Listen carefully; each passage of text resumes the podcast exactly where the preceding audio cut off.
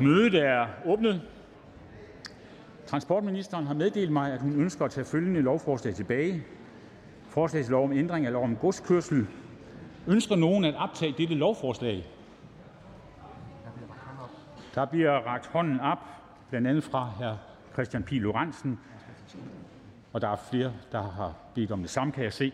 For, øh, forslaget er herefter optaget af hr. Kristian Pihl Lorentzen med flere. Tak for det. Det første punkt, som er opført på, på dagsordenen som nummer 1, kan kun med tingets samtykke behandles i dette møde. Der stemmes om samtykke til behandling af dette punkt, og der skal i forhold til forretningsordens paragraf 42 til fjerdedels flertal til sådan samtykke. Der kan stemmes om samtykke.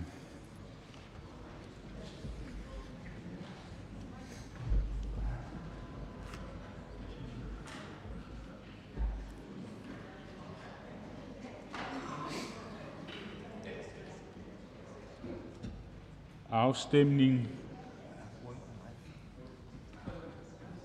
Afstemningen slutter. 98, ikke? 98 for, ingen imod, ingen hverken for eller imod. Det her med, at det er vedtaget.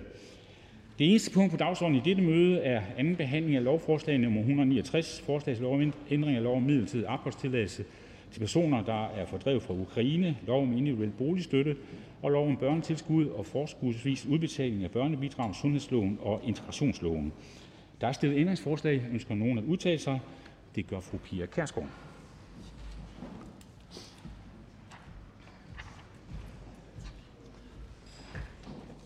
Jamen, jeg tager ordet, øh, også fordi, som der står i vores betænkningsbidrag, at øh, vi faktisk var lidt overrasket over, at øh, man blander tingene sammen, for det synes vi, at man gør her. Vi er meget indstillet på at hjælpe, hvor vi kan i forhold til ukrainerne.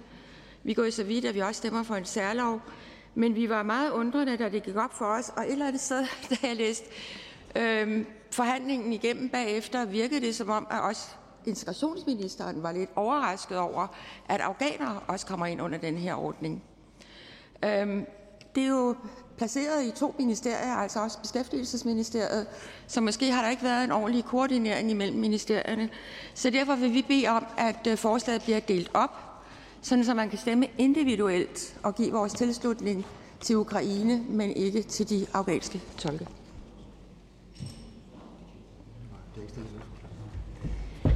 Øh, jeg bliver nødt til at sige, efter juridisk rådgivning, fru Pia Kærsgaard, øh, da der ikke er stillet et ændringsforslag om det, øh, kan det ikke lade sig... ikke? Nej, okay. klager.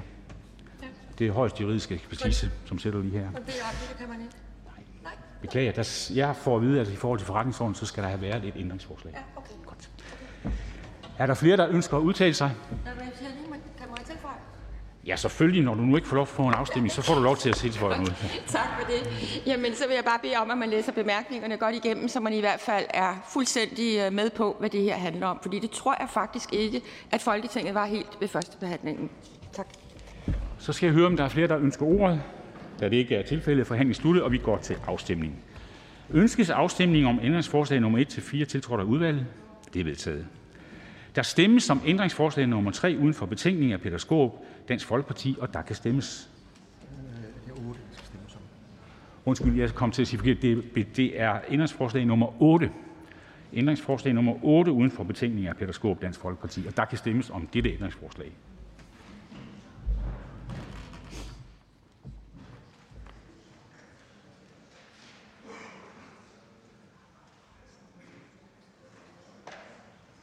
Afstemningen slutter.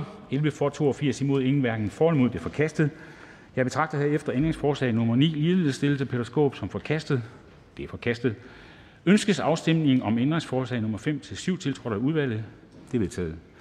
Jeg foreslår, at lovforslaget går direkte til tredje behandling uden fornyet udvalgsbehandling, og hvis ingen gør indsigelse, betragter det som vedtaget. Det er vedtaget. Af tekniske årsager skal jeg så holde en kort pause eller afbryde mødet for at genoptage det igen i dag kl. 10.15. Mødet er hævet.